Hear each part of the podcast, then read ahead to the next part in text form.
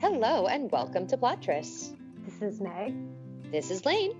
And today we're reviewing Of Silk and Steam by Bec McMaster. This was published in 2015 and is the fifth and final book in the London Steampunk series. So, you may know that we have been reviewing the London Steampunk series actually since October when we featured the first one as one of our supernatural reads. but we liked it so much, we're like, let's finish the series. So, we And made I it to the end. A hunch there are some novellas we haven't tackled yet, so you might see those in the future. There's a couple of novellas. There's actually a whole entire series after this one. Um, so the jacket. When her beloved father was assassinated, Lady Aramina swore revenge. The man responsible the man responsible is well beyond her grasp, but his dangerously seductive heir, Leo Barrons, is fair game. When Mina obtains evidence proving that Leo was illegitimate, she has the means to destroy both the killer and his son, a man who troubles her heart and tempts her body. A woman of mystery, Mina's long driven Leo crazy with glimpses of a fiery passion that lurks beneath her icy veneer. He knows she's hiding something, and he's determined to unravel her layer by silken layer. He just doesn't expect the beautiful liar to be the key to overthrowing the corrupt prince consort or to saving his own carefully walled off heart. I love how they put this like crazy clause, like we're gonna bring down the prince consort, and also fall in love. Oh, okay, this is a bad jacket. We have said that about every single one of these jackets. They're just not good. So once again, they there's no mention of the fact that they're vampires. There's no vampires, no vampires, no werewolves, no steampunk. There's no reference to like any time period actually of when this takes place. So in terms of setting up, you know, the general uh, world building, there's none in this jacket. I Second mean, of all, yeah. her getting the information that he's illegitimate is like a very minor part of the plot. It like is. very minor. Um, and he's not trying to get beneath her veneer. He's been obsessed with her for like ever. forever. I loved I loved the obsessive pining guys. What can I say? Problematic as hell. I still love them. oh my god, it's not only obsessive pining, it's like this is the relationship where he's super in love with her and no matter how many times she says no or she freaks out or in the middle of making out she lashes out at him, he's like you're my one and I know you're just freaking out right now so I'm going to be super understanding and we will hang out tomorrow. And like In I real life, he would be such a creepster. Right, in real life, it'd be like, okay, no means no. Like, why are you stalking me? But in this situation, it's like, oh my God, thank you for seeing through all my layers and Yeah. for your patience and for not like overreacting when I threatened to out you, off, out you as a bastard. I'm only doing it because I like making out with you so much and that scares me. I am, I eat that shit up with a spoon. He's like, I can tell that you have so much passion under, you know, I can just see your true self. And like, did I love that she's constantly pretty sure he's about to rape her? No. Did I love that every time she suggests it, he gets really hurt? Yes. Yeah. He's just like, What do you mean? I lured you to this sex room and made out with you because I thought you wanted this. I'm not going to take advantage of you. I'm just going to like prove that you're turned on. I, so I wrote this. I wrote this in uh, under sexiness. I'm just gonna read it. I'm just gonna read what I wrote, guys. So they make this sex bargain. She has to make the sex bargain because otherwise she will be killed by rogue vampires. Okay. Uh-huh. this, this happens, guys, in the first chapter. These are not spoilers. It's so good. so she she's coerced into making a sex bargain because otherwise she will die. Um, and I like love that he doesn't hold her to it. So basically, he like takes her back to his boudoir, and she gets in the jacuzzi tub. and like, yes, there's like a bubble bath, this whole thing. And then he's like, okay, we made a bargain that now I can see your body. And she's like, fine. So she stands up and she's like, fine, look at my body. And then they kind of make out. And then he's like, hmm, she doesn't seem into it. I when we finally have sex, I really want her to be into it. So I'm just gonna stop. And she's like, You want me to be willing, not just here? And he's like, Yes, so here's a towel. I will escort you home, my lady. But this we've talked about this so many times, but basically, if the guy acknowledges that he's being a little creepy, you can forgive the fact that he's creepy. Also, and I don't say this lightly. Actually, I say this incredibly lightly as a joke. This is not true, but it's kind of true. He's real hot. and hot guys, she's real into him. Like, but this is the point. Like, when people are mutually attracted, a lot of behavior that are, is creepy, when it's one-sided, isn't creepy. So, like, do I love the way it's presented here? No. Was I really into the way it was presented here? And did I just lie? And did I definitely love it? Yes. and also the thing is, as hell. They're they're both vampires, and so their vampire self, their darker self, recognizes that the other one, the other darker self, is like their mate. Yeah, it's hilarious because they both um threaten to kill each other a bunch. a lot. And their internal monologue is like, but I can't actually hurt them. I could never actually kill this person. My darker no, self wouldn't allow it. I know I have a switchblade to her throat as we slowly back out of the room, but I can't plunge it no matter what. It's like, okay. Look. I loved it, Lane. I loved it.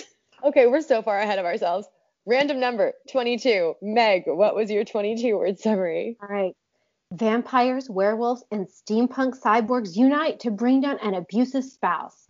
Our heroes still find time to have sex everywhere. Avengers assemble, now with more fucking. That's what it is, and I loved it. How about your 22 word summary? Leo learned the importance of family in book one, so now it's Mina's turn, this time with more rebellion, abuse, and blood. Guys, if you thought we didn't like this book, we loved it. I don't I don't want to love it, but I do. I think that's the issue. I'm like, did I want to love everything about this book? No. Did I love everything about this book? Kinda. Okay, so here's my problem with this book legitimately. Like the thing I didn't love the plot makes very little sense. okay, here's the thing with this book. This book is almost nonstop action. Like yes. there there are seriously there are chase scenes, there are fight scenes, there are like political maneuverings, and then there are more chase scenes, and then there are battle scenes, and there are strategy scenes, and then like and like every battle- character who's been mentioned in passing is showing up at some point. Yeah. So the the book doesn't stop once it starts the action. So I think it's very easy to overlook the fact that the plot itself maybe doesn't make a ton of sense because there's so much going on all the time. You're just like, okay, okay, what's happening next? So I'll give you a couple of different examples as to how this manifested, and some of this bothered me more than others. Um, the big bad, as was revealed in book four. By the way, guys, we're gonna do our best not to spoil this one, but as usual, anything from before in the series like is fair game. So the Duke, uh, the the prince was revealed to sort of be the big bad in book four, except he hasn't really done anything until like he's raising here. until here. But like he's suddenly fucking psycho in this book. He, oh, yeah, yeah, yeah, yeah, yeah. I think you know, that that than, was my biggest issue with the book is they're like, why is he such a bad guy? Well, I guess he's crazy. Well, and he's a he's a horrible monster here, and we'll delve into that further. But like in previous books, other than raising the blood taxes and like the general sense of inequality, it doesn't really make sense to me why he's the villain and not the queen too, not the Council of Dukes, not the entire concept of a vampiric based hierarchy. Right. Like scapegoating the prince just on the grounds of he's officially lost his mind, like never officially clicked for me. Right. Another issue I had with the text is like Meg mentioned this is nonstop action, but things that would have been like really full of emotional development weren't described in great detail. Mm-hmm. And then mm-hmm. random things were like really well described. So the first time that Leo has to go on a mission with his half brother Charlie, no spoilers, that's revealed in the first book. he's all like, oh my God, I'm so worried about him. I'm going to be so protective on this mission. Like, this is such a weird thing for me, like not only having a family, but worrying about him, especially because of, you know, I'm responsible for him being a vampire. So I feel all this responsibility. That entire mission is like half a page. Yeah, the mission itself, no, it's just there's like a, he has a lot of feelings, but that's it. So he has a lot of feelings about agreeing to do it. And then the next scene is like coming back. They were able to successfully grab two transmitters, and now Charlie's joking on the rooftop. I'm like, wait, it's over? Like It's over. you just spent like pages stressing out about like how difficult this was gonna be and how risky and like the way you were gonna have to like see your brother through this, and also kind of presenting this as a bonding opportunity. And then you don't even show us the mission. No bonding. Yeah. What? And then I will totally lay in, like, don't get me wrong, I'm not about to defend George R. R. Martin and his like writing generally, but I do think there's something to be said for the nobody is safe mentality when you're writing a war. Yeah. The legitimate casualties of war are trope alert, her cat, Mm-hmm. which anyone else remember Sookie's cat from the first Southern Vampire mystery book? Because this reminded me of that so much. Like brutally mutilating a cat as like a symbol and a cat that had been like very cuddled in earlier A texts. So cat. first of all, yeah. traumatizing. But second of all, um like random tertiary characters who never actually got a backstory. Well, they they have to be because she can't. These are still romance novels, so you can kill off someone who might have had who had a relationship, right? So that means like Right. Rip and Esme. There are a lot of sh- I shouldn't say like main characters in the romance no- like I get that she couldn't kill off any of the main couples. mm-hmm. But there were some significant vampires in Will's book. There are some significant Nighthawks from books three and four. There are significant dukes and members of the echelon, like Yeah. people who weren't necessarily ever POV that would have had a lot more bank. The war was not written as a war. Like she tries to. She tries to bridge the gap and make this more than a romance novel and make the war feel like it has actual stakes, which nothing ever does in a romance novel because spoiler alert, they end up together. Right. And I just feel like it was so much fake dramatic tension, I was rolling my eyes at it. That said, I fucking love this book because look, because Leo and Mina are so damn cute and he is somehow everything I've ever wanted, even though he's a controlling creeper. I don't know what to tell you. Yeah. I'm don't know. proud of myself. We we totally skipped the tropes, by the way, guys. I mentioned a dead cat. Mention the dead cat. Okay, we're just going to go through this really quickly. There are feuding families, as the official jacket says. So Mina's family and Leo's family don't get along. Although when you find out what happens later, and you're like, really, that's what that was based on? But whatever, you know what? I don't care.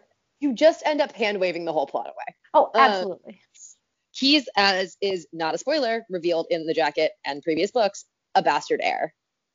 yes.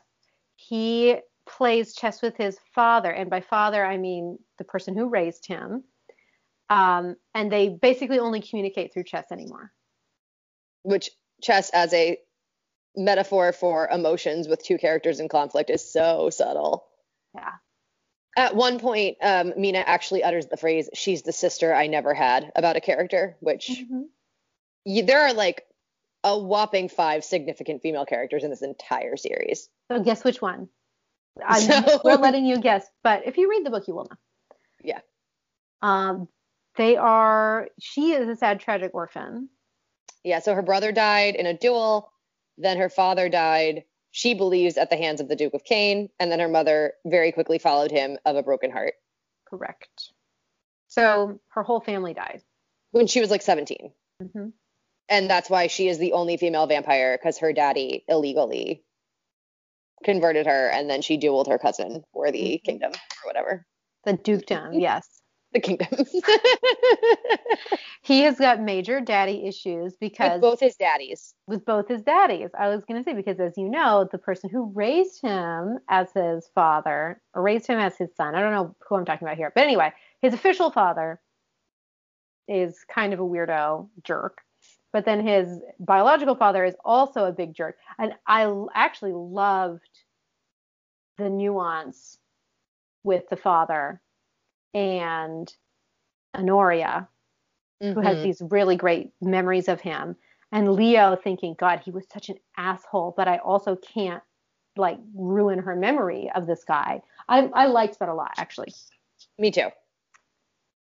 Um, he actually says out loud, I will always follow you. I will always catch you. I will always find you. And then, of course, during their like big fight, she thinks, but you said you'd never leave me and you'd always catch me. It's just so damn trite and ask me how much I cared. Loved it. Loved it. And then, yes, which, li- which leads to the I can't betray you trope, which, I mean, the trope is I can't betray you. So, spoiler alert, you decide. Yeah well, and also, as Meg mentioned, they both have their um, inner demons that prevent them from being able to hurt each other because their darkness is all about the other person.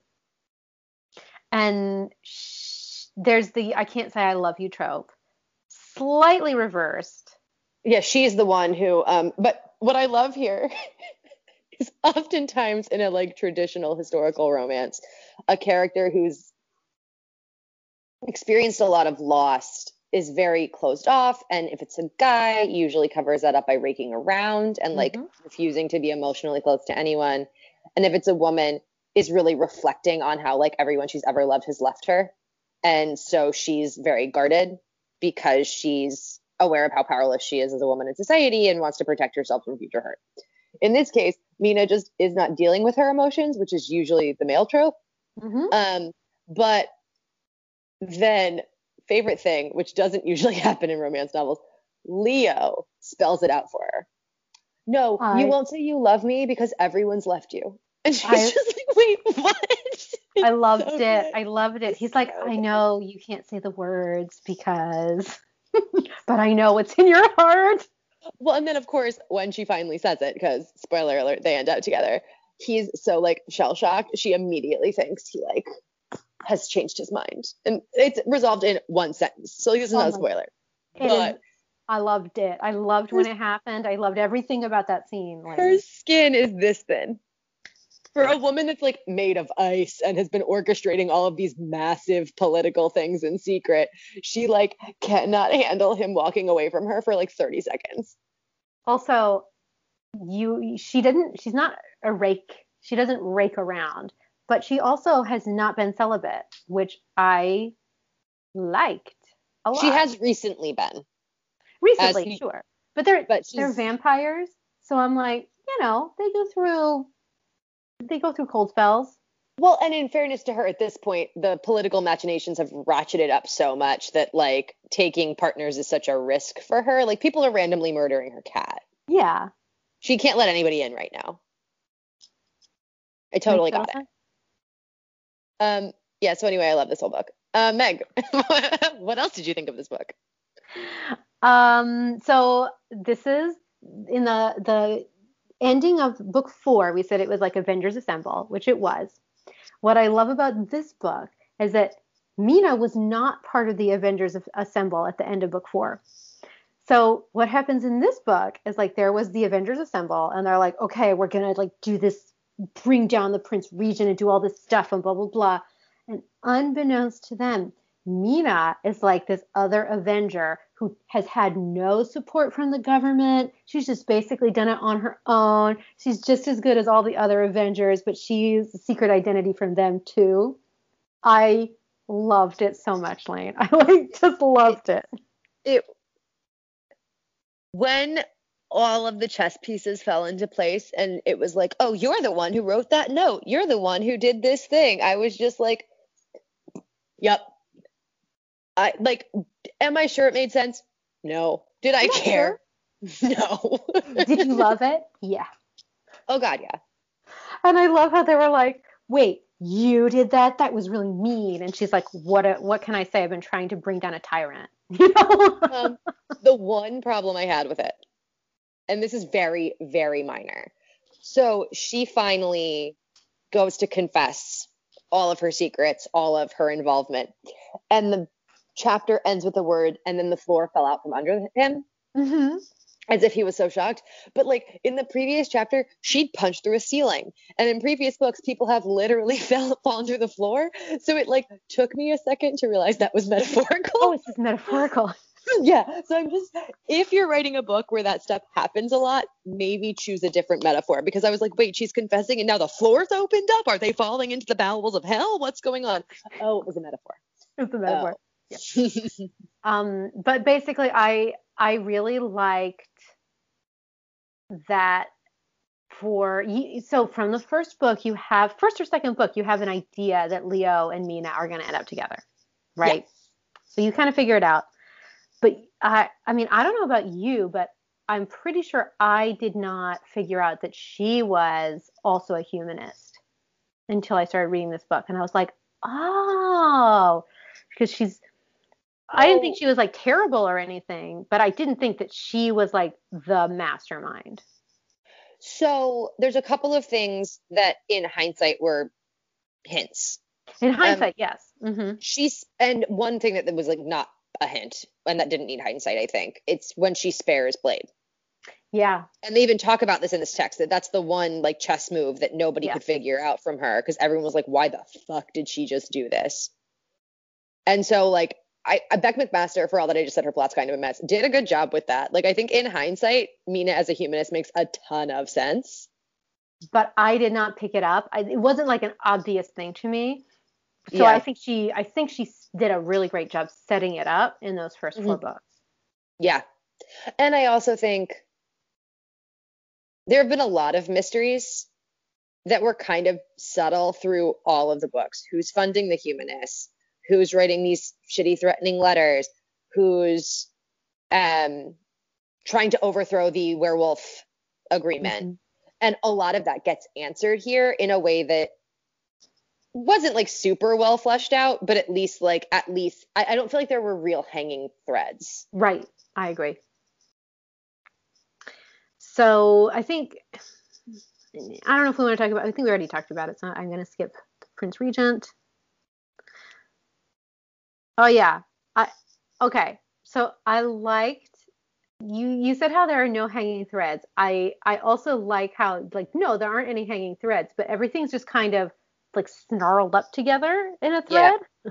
so like Honoria spoiler alert, she's like super pregnant and then of course she goes into labor like, like the worst time. The worst time. And of course Blade, she's the only thing that keeps Blade, you know, sane. So well, when also, she dies, he's gonna like rampage. And it, it's sort of disappointing. no, that's not what I mean. It's interesting because Honoria was always presented as not helpless, TM, right. like she was going to save her brother and sister. And so it's interesting that this strong female character from the first book does end up the pawn in the last one because she's laid up in bed giving birth and then with a baby immediately post birth and she's the thing both Blade and Leo are known to care deeply about. So it's just they call it out in the text. They're like, Honoria has not been a shrinking violet at all. She developed the vampire vaccine, even in not her book. Like this is a woman who takes nothing lying down, and she is bedridden and stuck, and the enemies know it. Mm-hmm. So it was just it was an interesting thing to turn this character who has been so empowered through the entire series to have this one moment of she's the queen, which in a book with a literal queen, where there's right. literal political chess being played, like I thought there, and there's metaphorical physical chess being played, like Honoria as the queen as a subtle thing. I, I really liked it. I thought it was really well done. I I loved it. No, but I think that's I really like it that like yes, you can be this really interesting, empowered, strong character, but you know there are times in life you you can't always be that way anyway, I, I liked it. And I don't think it was like a reversal or betrayal of her character at all. No. Well, and I also, no one was trying to keep her ignorant. No. We're placating her, like, to, for the most part. Like, Leo doesn't freak her out when he realizes the Duchess isn't where he thinks, but like, no one's telling her Blade is yeah home safe or something, and no one's right. like, and the second they realize she's really in labor, they do tell Blade. Like, it's not used as a device to like actually promote drama. Right like they don't tell him right away because they want to make sure she's actually in labor but once they know she is they go get him like i just i liked that it wasn't artificial and mechanized yeah i let's talk about trigger warnings um because there are a lot of them yeah which I think is pretty true for this whole series. Mm-hmm. Um, so pretty intense and graphic spousal abuse. Yeah. And spousal abuse by proxy? spousal abuse by proxy. I mean, that was it was intense. I actually believed it, and it was it was tough to read, uh, but I think it brought home the consequences to you. Yes. So. Um, there is drug abuse and dr- and, and drugging of a person. Mm-hmm. Yes. There is razor blade sex, but they are vampires. Okay. I, Meg and I are on record this whole series of not loving blood drinking as a sex thing. Like, it's just not. We've read a lot of vampire books for not being into it, but we're not. But this, usually, it's like quickly slit your wrist with a razor blade and then they drink, and it's the drinking that's the sex stuff there's this one sex scene where he like gives her his razor blade and she's like drawing over his torso and they graphically describe how she presses and like a little drop of blood comes up on his nipple and it was so disturbing. and like it wasn't even that graphic. It's just like he's shirtless and she's dragging a razor over. It was like this is some weird sex shit that did not need to be in this book. Like mm-hmm. it wasn't just the drinking of the blood. It was like actual razor play. and yeah, yeah. Like, yep. If you're into razor play, may want to read this one. I didn't like it. yeah, I was reading it and I was like, ooh, oh, this isn't because there is a scene. My God. okay, there's some bondage. Yeah. Because she she gets kidnapped, so there is a little bit of abduction romance. And then, but the thing is, she's like also really weak and he's like, I know you need blood. So she's like tied up when he's giving her blood, but that's almost also very sexual. It's like this whole. I actually thought it was really interesting in a power play kind of way. Yes. I did not personally find it sexy, but I did find it interesting as a metaphor for power. Sure, it, but it also made no sense. So earlier in the book, he had handcuffed her mm-hmm. to a bed, not for a sex thing, as a prisoner thing. And she like breaks the handcuffs off the bedpost. I love and it. stays put, but like just to prove to him, like, dude, this was stupid. Um, during the feeding power sexy scene, what is restraining her arms is her own shirt pulled over her head. Well, Lane, it's because she needed blood she wasn't strong enough. I don't give a shit how weak you are. A vampire who can rip actual manacles off of a bedpost and have the wood dragging from her arm can rip through a shirt. I was like, like, am I supposed to buy that she's actually restrained or that she's like willingly being restrained or does it matter? I think it doesn't matter. I'm moving on. Like that I was think my it doesn't mental... matter. I thought it was a. You're not supposed to think that hard about it. Although, of course, I did because I was like, what a great metaphor for power play. Wait, back up because there's some more trigger warnings. Um, as we mentioned, um, the cat dies. I, I don't care. I'm spoiling that. I fucking hate it when there's a surprise pet death. I would have liked this book not to have it, so I'm telling all of you because I think it's the worst. Um, and then his childhood sucked, and he was super abused. Mm-hmm. And they talk about it a lot. Pretty yep. par for the course in this series, but there you go. There you go. Um, okay, this book, I said it was nonstop action, which it is. There's a lot of sex in this book. I think this book has the most sex of all of One the, of the series. things I love about this series is they have like not done they've had sexual tension and he has been obsessed with her for like 7 years. And the beginning of this book is like the first time he gets the opportunity to make out with her and it's like something in him just snaps. Like you know these characters have been great at staying away from each other and keeping their hands off each other forever. And from the first chapter, he's just done. Yeah. Like I can't. I, I can't restrain myself any longer. I'm not really interested in trying. But and then it's also like all about her too. Like mm-hmm. every single one of these hookups is like about what she needs. Um rare in this series, no blowjobs in this scene, in this book at all, which I'm sure Meg liked because there was plenty of reverse. Mhm. But th- like there's this I, I mean, do we want to like go through and like say because there was the we first can't one which I- discuss all of them. We will be here all night, but I Yeah. think it's worth highlighting some significant moments. So I, we already talked about the jacuzzi. Because that's like the very beginning. But then then they they go to tour a factory that's making zeppelins or something. Like an air hanger, basically. and he's like, let's Let's check talk out this it. zeppelin. So they go inside of it and then they get pretty hot and heavy. it was one of those like moments of capitulation for her that I shouldn't have been into, but was Obviously. obviously.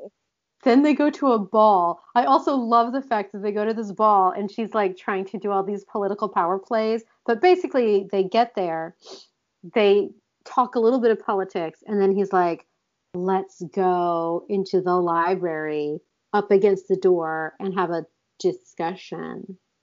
no, she says he starts having the discussion, and she's like, "We can't do this in public." so she finds the library, and it's like, "Girl, girl, who you pulling?" But then, at, so then they hook up, which and it's super hot. And then they're like, okay, let's leave the ball. And I'm like, you did not get all of your schmoozing in. you know, didn't No. happen. And if they didn't leave together, she left because she needed to go lay down. Because it was just like, I'm sorry, but I am wrecked. Oh my god. Then there's like a ton of sex pre pre revolution in the rookery. Yeah. But my favorite is that they actually hook up after the entire everything is over, all the conflict has been done. Like they're still trying to find out like who's dead and who's alive. they're on the battlefield, like picking through the corpses, and yet they still find time to reaffirm life. So this is where I say the plot gets dropped in favor of the romance. So like, was that a really amazing sex scene? Yes. Immediately before the events of that scene, he in particular is like saving some people's lives, has realized one of his sisters is unprotected. Both of his sisters are unprotected. No, just one of them. One of his sisters is unprotected and like may actually be in imminent danger. And they try to present it as like there is a possible threat, like holy fucking shit. And then that never gets followed up on. he never like checks on them. He just has sex with her in this alley. And then the next time you see the sisters, it's six months later. And there's no mention of the fact that everyone was scared for her life. It was like, we're just going to drop that because it wasn't, Yep. it's fine. At the same time, I didn't care because that was so hot. That was like when she says she loves him. It's like this whole thing, and it's amazing. Well, and it's also that like they have the big kiss in the middle of the wreckage montage, and like you think it will end there, and then it's he looks at her and he's like, "I'm really on edge," and she's basically like, "Then let's take care of that." and this is something we've talked about all along with the series, but the the entire ambiance is amazing. So like what they're wearing and you know uh, anyway, just the fact that like she's got on leather pants and so does he. Like the whole thing. It's, and Bec McMaster does not forget about anything they're wearing ever, which I know this sounds That's right. ridiculous, but like major props. I loved it. Same. Um, I have one complaint about the sex in this book, other than not being into razor play. Yeah. The very end involves them getting into a carriage to have sex, and it fades to black. Mm-hmm. do not fade to black in carriage sex. This is the second book in as many weeks that we have reviewed that had a final scene in a carriage. They're having carriage sex and it faded to black. Guys, Like, first of all, they don't start having sex in a bed ever. There's like two sex scenes where they end up in a bed, but then they end never up in a bed. Yeah. that's never how they start. So I'm just saying, like, if the final book had wanted to be a fade to ba- black and like they lived happily ever in this world they created or whatever, cool.